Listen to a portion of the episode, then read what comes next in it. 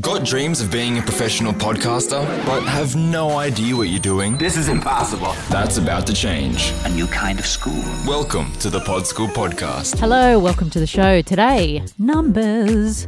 Everybody's favourite topic behind monetization. Money and numbers. That's what everybody wants to know about with podcasting.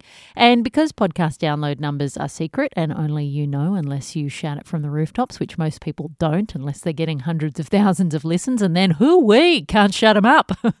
but if you are starting out and you are hearing only the message, of the big podcasters who talk about hundreds of thousands and millions of downloads, which of course they would because that's great marketing material, it's easy to think that you are the only little podcaster in the whole wide world with a small audience.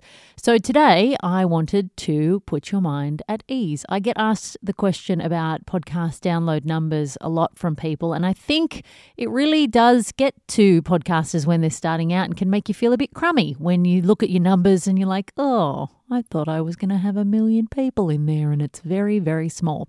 But you will be very surprised to know that your numbers are probably a lot better than you think. There is no ideal number of downloads. There is no number that you say, if you are at this level, you are a good podcaster. But there are some numbers that we can look at that are relative. So, Rob Walsh is VP of Podcast Relations at Libsyn, and he does a podcast with another host, Elsie, and they often will talk about the stats that Libsyn are seeing. And Libsyn is one of the biggest podcast platforms. They have tens of thousands of podcasters. So, it's a pretty good reflection in terms of the industry as a whole. So obviously the numbers are only looking at their podcasts, but I think it's pretty much applicable across the board. So take a seat because something tells me you are going to be surprised and I'm hoping delighted when I list through the most recent numbers that Rob dropped on the feed, which is Libsyn's podcast. Here we go.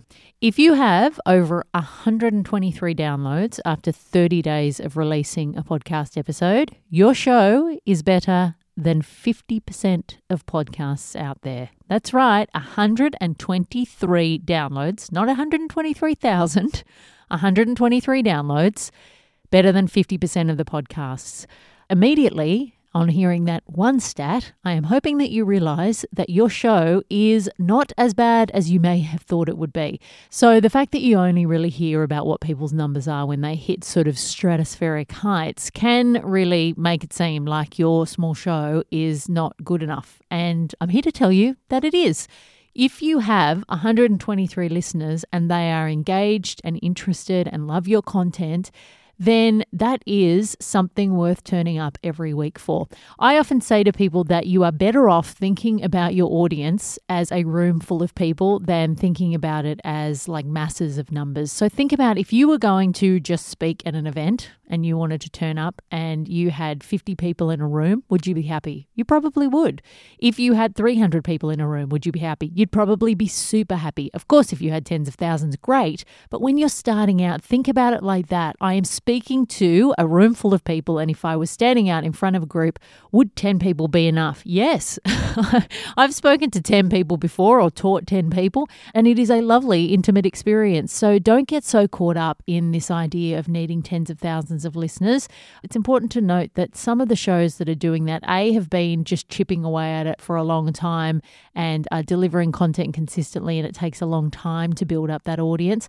In other cases, they are shows that are part of major networks that have big relationships with Apple that can get constantly featured on their shows and are constantly topping into the charts and have huge email lists and social media networks and all of that stuff that helps to increase the number of downloads that you have. So if you're an independent podcaster, don't compare yourself to a big professional network. Really think about your audience. Do you have people that love your show? Are they turning up consistently?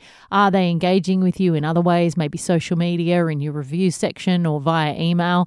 and then just make your show for them. If you are getting 123 downloads, you are better than 50% of podcasts out there. To continue with those numbers, if you have over a thousand listens for each episode, you are better than 80%. You are in the top 20% of podcasts. If you have over 2,900, you're better than 90%. If you've got over 6,600, you're better than 95%. And then it jumps up with over 17,000, you're better than 98%. And with over 30,000, you are in the top 1% of podcasts. So maybe better than isn't the great way to say it. Maybe the top 1% or the top 2%. or if you are over a thousand, you're in the top 80%, or if you're over 123, you're in the top 50%.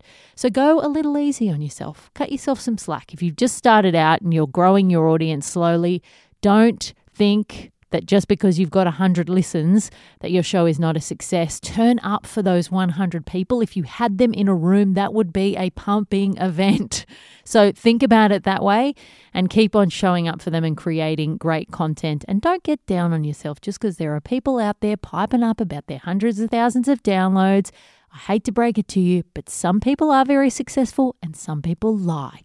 so just look at your own analytics, engage with your own audience, have a think about how those numbers compare to the industry as a whole, and feel a little better about yourself. I hope that's talked you out of throwing in the towel if you were thinking, stuff this. When am I going to get my million listeners? Do not worry, your small audience is fine. If you would like a little help with your podcast and you want to be taken through things step by step, make sure you check out my online podcasting course, Pod School. You can find all of the details at podschool.com.au. I'll see you next week, and until then, happy podcasting. That's all for today.